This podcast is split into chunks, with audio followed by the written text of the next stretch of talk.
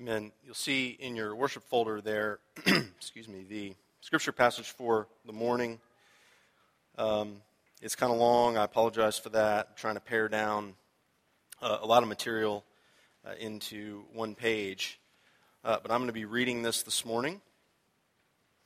Uh, it's from 1 Kings 16, a verse from 17, and then some portions of chapter 18. In the 38th year of Asa, king of Judah, Ahab, the son of Omri, began to reign over Israel. And Ahab, the son of Omri, reigned over Israel in Samaria 22 years. And Ahab, the son of Omri, did evil in the sight of the Lord more than all who were before him. And as if it had been a light thing for him to walk in the sins of Jeroboam, the son of Nebat, he took for his wife Jezebel, the daughter of Ethbaal, king of the Sidonians, and went and served Baal and worshipped him. He erected an altar for Baal in the house of Baal, which he built in Samaria, and Ahab made an Asherah. Ahab did more to provoke the Lord, the God of Israel, to anger than all the kings of Israel who were before him. Now Elijah the Tishbite of Tishbe in Gilead said to Ahab, As the Lord, the God of Israel, lives, before whom I stand, there shall be neither dew nor rain these years, except by my word. After many days, the word of the Lord came to Elijah in the third year, saying, Go show yourself to Ahab, and I will send rain upon the earth. So Elijah went to show himself to Ahab. Now, the famine was severe in Samaria at that time. When Ahab saw Elijah, Ahab said to him, Is it you, you troubler of Israel? And he answered, I have not troubled Israel, but you have, in your father's house, because you have abandoned the commandments of the Lord and followed the Baals.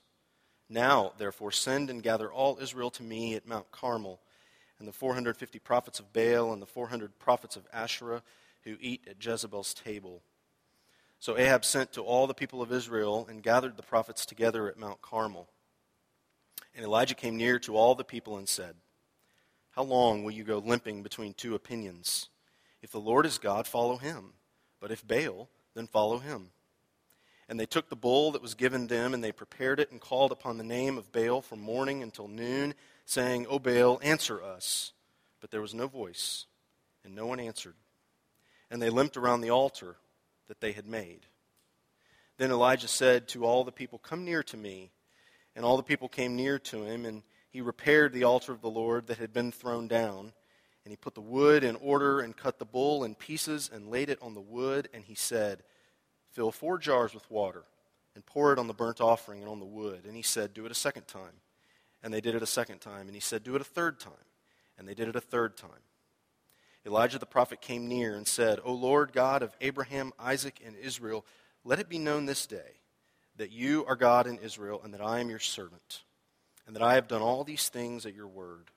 Answer me, O Lord, answer me, that this people may know that you, O Lord, are God and that you have turned their hearts back. Then the fire of the Lord fell and consumed the burnt offering and the wood and the stones and the dust and licked up the water that was in the trench. And when all the people saw it, they fell on their faces and said, The Lord, He is God. The Lord, He is God. And Elijah said to them, Seize the prophets of Baal, let not one of them escape. And they seized them. And Elijah brought them down to the brook Kishon and slaughtered them there. And Elijah said to Ahab, Go up, eat, and drink, for there is a sound of the rushing of rain. And in a little while the heavens grew black and with clouds and wind, and there was a great rain. And Ahab rode and went to Jezreel, and the hand of the Lord was on Elijah. And he gathered up his garment and ran before Ahab to the entrance of Jezreel. Uh, this is the word of the Lord. Uh, good morning. My name is Jonathan Winfrey. I'm one of the pastors here at Redeemer.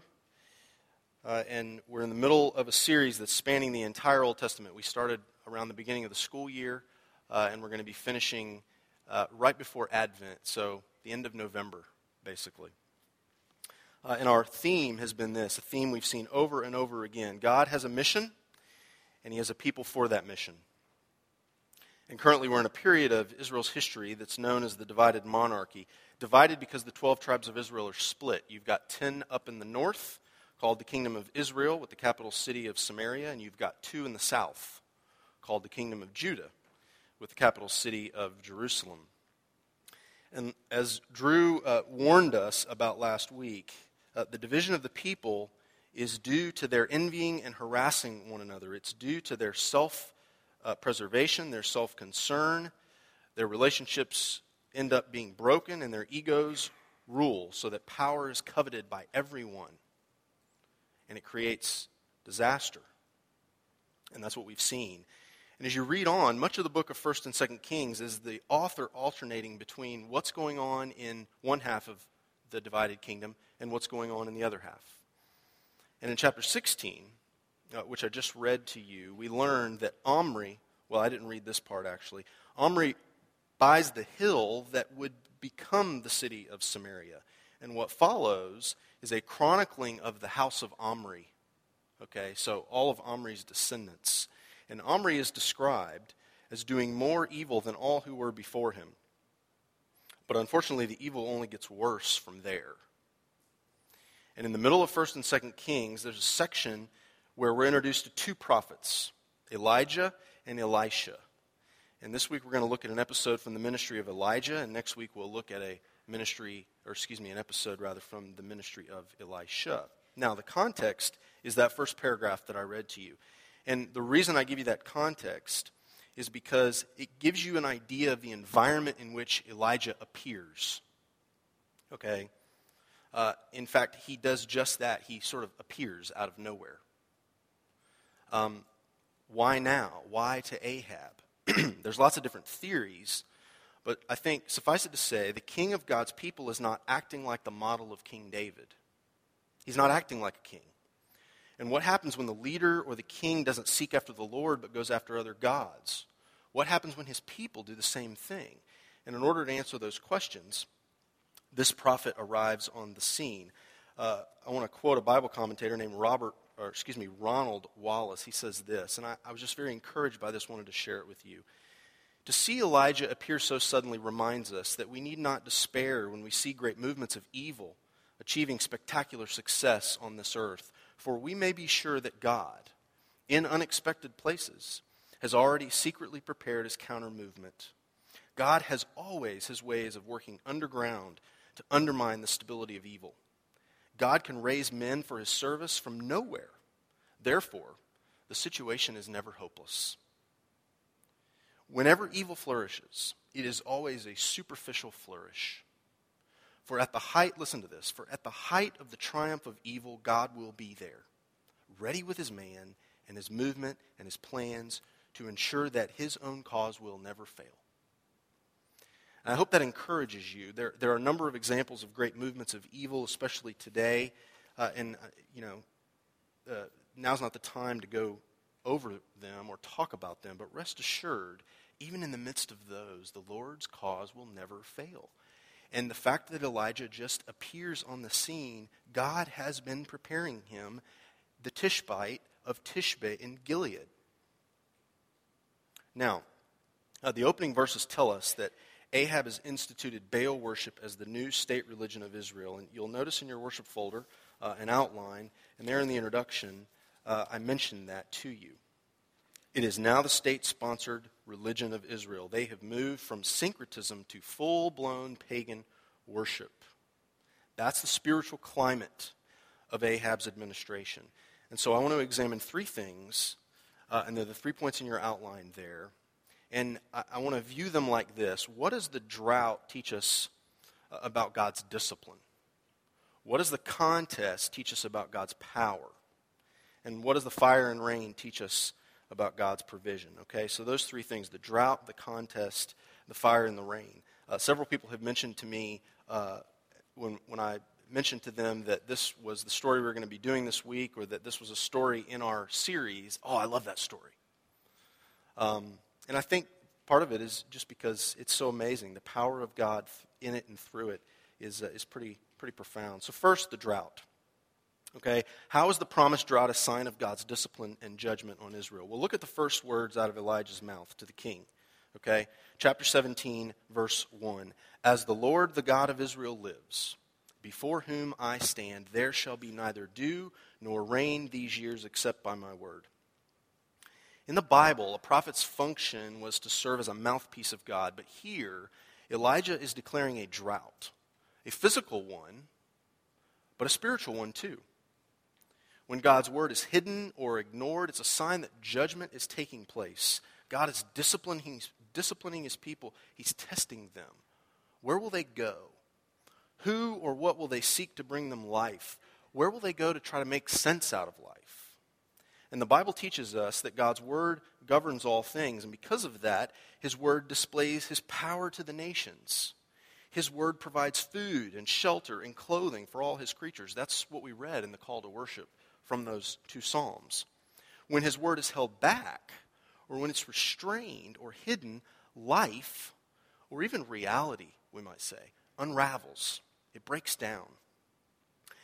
And I mentioned this earlier, but God's intention for Israel was that the king would live and lead according to his word. And blessing and flourishing would then follow. Crops would grow, milk and honey would flow all of the beautiful pictures that you read throughout the Old Testament of things that just sort of make your heart sing, or you close your eyes and go, wow, that would be amazing. That's describing things when the king is ruling and reigning according to the word of God. When life is lived according to our words and our rules, we live like Ahab. And let me show you what I mean. If you fast forward something like three years later to chapter 18, verse 1, Elijah heads to see Ahab and tell him that the Lord is going to send rain. There are three years with no rain or dew. Verse 2 of chapter 18 the famine was severe in Samaria. So, where do you find Ahab? We didn't read this because it's impossible to read all of uh, the material here. But where do you find Ahab when the famine is severe? Searching out any source of water left for his mules and his livestock. There's a famine of the Word of God, but that's not his priority. His priority is how is the famine affecting my animals? How can I find my mules and my livestock, my horses, some water? It bothers the king that his mules and horses won't be cut off from water sources. And so he sends Obadiah, the head of his household, out.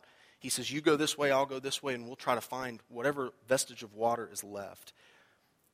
It bothers him more than the fact that his wife has cut off the prophets of the Lord, which we also read, or we, we didn't read, but you read in the, the first few verses of chapter 18. Jezebel has attempted to silence the word of the Lord from the land. But you don't see Ahab seeking after the Lord. You see him seeking after his own comfort, his own security, his own stability. Reality for him is defined by how healthy the economy is, how devoted the people are to his agenda, keeping his approval ratings high, keeping the peace. See, other than maybe Jezebel, his wife, the king isn't accountable to anyone. He's not submitted to anyone. He's not placed himself under the authority of anyone. And so he has to figure out life on his own. And when you and I do that, when we seek to live apart from being under the words of God, we live under our own words, according to our own words, or someone else's for that matter. We end up fashioning reality in our own image, according to our own wants and desires.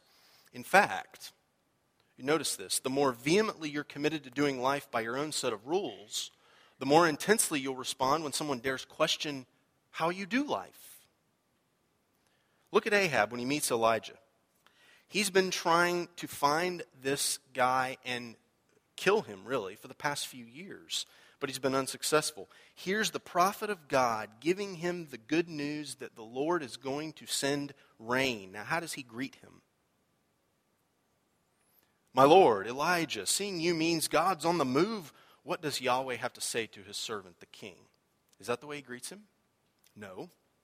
He says, Is it you, you troublemaker? I mean, he's threatened, he's upset, he's angry that Elijah's here. See, when we commit to doing life in our own strength, on our own, according to our own words, we're offended when someone would dare challenge us or call us to consider that there might be a better way or that God has a message for us or a word for us. Elijah responds fearlessly. It's great. He says to Ahab, in, in point of fact, King, you and your family are the troublemakers in Israel. You have abandoned the words of the Lord. The Lord has simply given you what you wanted. his absence. I mean, the king wanted God to go away. So Elijah says, the Lord says, Fine, we'll go away. Because you're the leader of the nation, Ahab, the Lord holds you accountable for the direction of the nation. Now, um, as we like to say in popular culture, game on. Right? So let's look at the contest. What does the contest teach us about God's power? How does Elijah confront the people? How does he confront us? Okay? And I want to focus in on verse 21. Um, if you've read this story before, this verse probably stuck out to you in, in some form or fashion because it, it really is kind of arresting when you read it. He confronts the people. He says, and confronts us too. Elijah came near and said, How long will you go on limping between two different opinions? If the Lord is God, follow him, but if Baal, then follow him. Now, the implication, I wanted to bring this up because I, I feel like it's important. Uh, it's important for us to know the implication of limping, because the Hebrew word also means tottering, teeter tottering, right? The, the, the implication of limping is a back and forth. It's a you're never quite settled, right? You're straddling the fence. It implies that a person who is limping never lives on purpose, at least with respect to this. They never live on purpose, they never live with intention. There's a half heartedness and apathy that characterizes their life. But why? Why uh, was this true of Israel? The people certainly dreaded the Lord. They feared, they were scared of Yahweh, right? But they also dreaded uh, Ahab and Jezebel, who demanded Baal worship. Well, why was it so attractive Baal worship. For one, uh, the queen was an avid follower of Baal and Asherah. So avid, in fact, she allowed their prophets to eat with her. Right? And in the ancient Near East, eating with someone, particularly royalty, meant you were in. You were valuable to them. You mattered to them. And so the prophets of Baal and Asherah mattered so much to Jezebel that she would allow them to eat with her at her and Ahab's table the power, uh, or excuse me, the people with the power can be very persuasive. This continues today. Dot, dot, dot. That's all we'll say about that. But the people with the power can be very persuasive. I like alliteration. Uh, secondly, another reason why it's so attractive Baal worship has been practiced by the Canaanites for centuries. And when Israel originally came into the land, they were instructed destroy every evidence of pagan worship. And there's reason to believe that it was never completely eradicated. In other words, there was always something. It may have been small, it may have been, you had to go far and wide to find it, but something was always there. They never completely eradicated it. The temptation was always around. Lastly, though, Baal was so relevant and I think this is probably the, the one that's most powerful. Listen, the system touched felt needs. It's why it historically held so much sway throughout the land. This was a God, they believed, that could bring rain and fire. He gave grain, wine, oil. He could raise the dead. He could heal the sick. He could even grant additional children.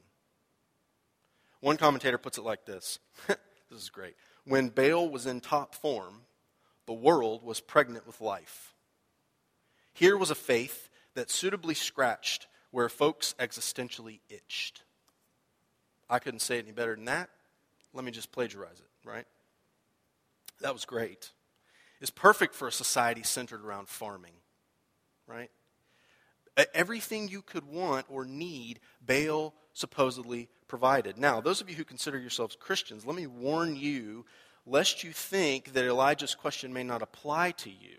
Right? How long? I'm not limping between two opinions. I serve the Lord. I'm a Christian. Think about how easy it is to live like a practical atheist. Go back through all the decisions you had to make this past week. What motivates you, for example, when you decide what to wear? Okay? Don't judge me as you're answering that question. You can see what motivates me. Nothing, really.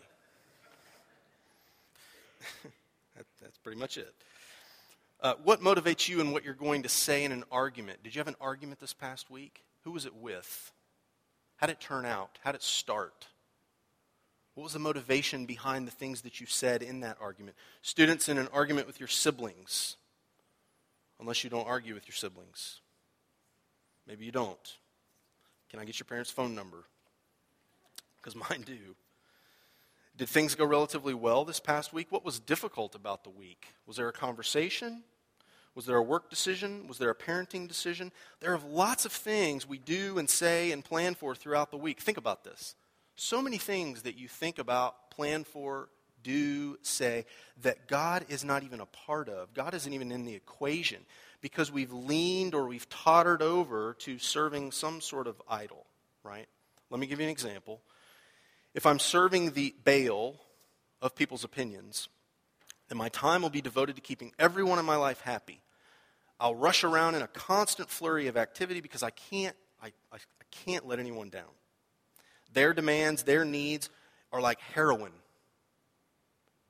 And I meant, I, I, as I was writing this uh, early in the week, I, thought, gosh, that seems kind of extreme. But I, wanted it to be extreme in terms of just graphic, because this is how powerful this stuff is in our lives. The demands and needs of people, if I'm serving other people such a way that their opinions matter, it's like heroin. And as long as I'm getting a hit, that they're satisfied, then I'll be satisfied. What's worse, though, is when we relate to God on the same assumption that the prophets of Baal did. Now, listen, that is, the prophets of Baal, the people who worship Baal, related to him and lived life on this assumption I can only get God to begin to do things for me if I work up a flurry of passionate religious activity. And the problem is, we exhaust ourselves so often in Christian activities, inflicting wounds on ourselves, all with the hope that God will notice. If I can fill my calendar or my family's calendar with enough Christianly stuff, then maybe God will be impressed and He'll bless me. Listen, that's Baalism. That's not Christianity. That's how the prophets of Baal thought. And living like that wears you down. Look at the story. They were there all day long, screaming, cutting themselves, dancing around, praying, yelling, hoping he would notice. Right? Incidentally, the scriptures tell us no one noticed, no voice answered, no one paid attention, as if the narrator is trying to say, no one, Baal doesn't exist. There is no Baal. He doesn't say he didn't, he didn't answer. He says no one answered because he's not there. It's interesting, even, the demands of the ancient Canaanite deities are so eerily similar to the demands of things like success and influence, reputation, a busy calendar, having flawless kids, a clean and tidy house. Amen. Uh, but if keeping up the juggling act so that all those balls remain in the air is your goal, you will never rest. You'll never rest. You can't rest. That's the thing about idols. Their demands are never ending. And funny enough, they never deliver on the promises that they offer. And doing those things, that is, uh, wanting to have kids that behave well, wanting to have a clean house, right? Uh, wanting to serve people, having things on your calendar, those things in and of themselves are not bad, right? But if you're a Christian if you're in Christ Jesus by faith, then the gospel tells us God has noticed you. You don't need to earn his notice. He's noticed you eternally because of the person and work of Jesus. Listen, Elijah confronts us about the same problem Jesus does in Matthew 6, verse 24. Jesus says, No one can serve two masters. He will either hate the one and love the other, or he'll be devoted to the one and despise the other. You cannot serve both God and money. One Bible scholar says this commitments have consequences. The existence of the real God is not a detached, but a demanding matter. Atheists actually may be smarter than we think. Maybe they smell the implications. The God of the Bible is not an idea you play with, but a king to whom you submit. Here is no tame God. He, we, we might say, keeps slopping over into my life, claiming it, invading it, refusing to allow me to put him in his religious box. We may prefer a God we have domesticated. We show him to his deity litter and we keep him in his place, but that is not the real God. And the contest on Mount Carmel confronted the people with a choice. Who would they follow, the real God, the creator, or a false God of their own creation? And I, I want to point out something to you. Did you notice the difference in verse 21 and verse 39? They're both there in your worship folder. In verse 21, Elijah asks them this question. Actually, it's not there. I apologize. I meant to include it. If the Lord is God, follow him, but if Baal, then follow him. And the people answered him not a word. It's not printed for you there, but that's what the rest of that verse says. Their silence implicates them in their sin, but look at the end. Look at the end of the passage. This is there. Verse 39. When all the people saw it, they fell on their faces and said, The Lord, He is God. The Lord, He is God. What's the difference? In one, they're silent, and by the end, they're confessing, as if to say, Baal is not the Lord, the Lord is God. What did they see that causes their confession? Their confession is a statement of exclusivity, it's a statement of allegiance. And they say it twice, which was a way of showing emphasis. So, what did they see? And that's what I want to finish with is God's provision, the fire and the rain. They saw God providing. Look at verse 38. Then the fire of the Lord fell and consumed the burnt offering and the wood and the stones and the dust and licked up the water that was in the trench. Now, for those of you who may be new to the Bible or, or um, have, have just kind of gotten into reading it or you're completely unfamiliar with it, in the Old Testament, any time the fire of God fell on the altar, it was something very significant. It indicated to the people that God was authorizing, He was accepting, He was pleased with the sacrifice that was on the altar. And it was clearing the way for the people to approach Him as, as if to say, There's no longer a barrier. I accept that. You may come toward me. Elijah is proving a point in the way he builds the altar. Now, don't miss this, okay?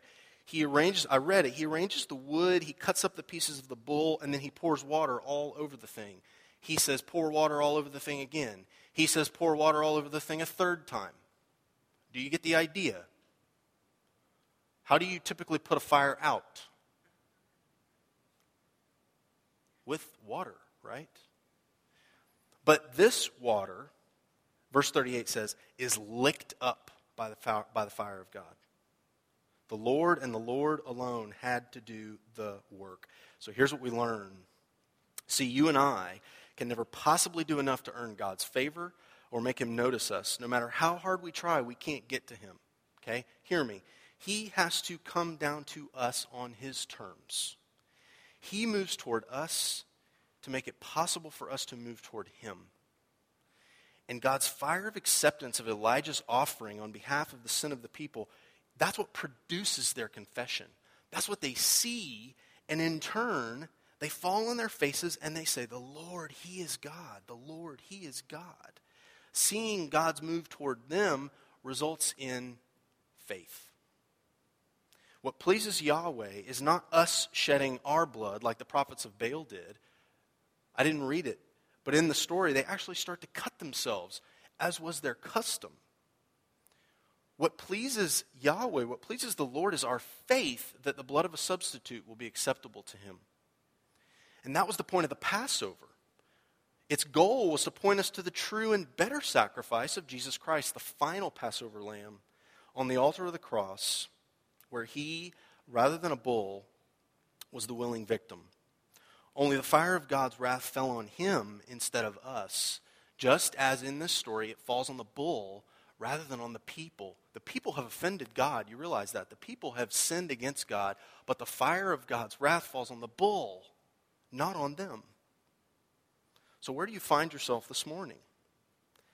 Are you exhausted from maybe religious activity, moral activity, trying to be good, trying to measure up? Are you tired from the constant demands of the idols that so often capture our hearts? Things like the opinions of others, or financial security, maybe, or simply self fulfillment. The truth is, those things will never provide the peace they promise because we weren't created to serve and worship them. And if you're not a Christian, then I want you to know the Bible teaches that peace with God only comes through Jesus Christ. When you come to believe that God does everything and you do nothing, then you'll know peace. As the old hymn writer says, lay your deadly doing down at Jesus' feet. And this altar is God's way of saying, hope is not lost. Right? The way back to me is through the atoning sacrifice that will satisfy my wrath for your sin. Listen, the goal of the Carmel contest was to display God's power, but also to show God's provision, to prove his gracious love for his people. And again, if you're, if you're not a Christian or you're struggling with whether you believe or not, the God of the Bible is the real God, but he's also the reconciling God. Because he's the reconciling God, he's the real God. Because he's the real God, He's the reconciling God. No other God of any other religion in the entire world can say that.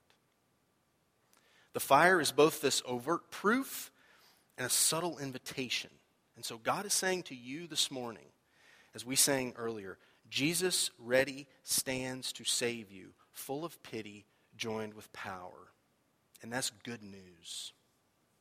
But God's provision doesn't end there. Allow me to quote uh, Ronald Wallace again. Israel, he says, and we learn again that this God who sends fire to convert our hearts will also send rain to refresh and feed our bodies. He wants Israel's faith so that he can flourish them. He wants our faith so he can flourish us. The, the people confess him as Lord in verse 39, but there's still a drought. The drought hasn't finished. So let me connect this with our, our mission as a church as I close. We long for hearts to be converted from self reliance to faith. We want to see people stop serving, as the title of the sermon suggests, dead idols and start serving the living God. That's why we want to plant more congregations throughout our city and our county. But we also believe that once that happens, God is not done. He desires flourishing. The restoration of Israel wasn't complete without the rain. And so, wherever we see a drought in our community, whether it's a lack of food, shelter, companionship, education, family, we, that is, the people of God, move in to heal it. That's why the goal of Redeemer is not just a great church, but a great city, a great county. We long to see the fire of God convert, but we long to see his rain follow and flourish and renew so that his kingdom comes and his will is done here as it is in heaven. So let me pray for that uh, as, we, as we conclude. Uh, pray with me. Lord Jesus, we do marvel at your mighty work of salvation, the fact that you are willing to lay yourself on the altar of the cross and absorb the wrath of God so that it was turned away from us so that we might come and approach God Thank you for producing the confession in us by faith that the Lord, He is God, the Lord, He is God. And I pray that you would help us to come to see all the ways in which we're serving dead idols. Idols that make demands on us that they never deliver. Idols that wear us out. And forgive us even for treating you the same way, thinking that we can conjure up a, a flurry of religious activity and it will make you notice us.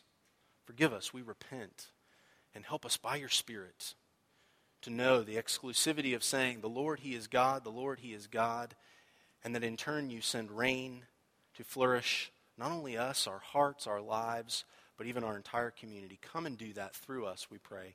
In Jesus' name and for His sake. Amen as you've heard this morning, the only hope we have uh, is a sight of the fire of God falling on the ultimate sacrifice, the final sacrifice that is the Lord Jesus Christ.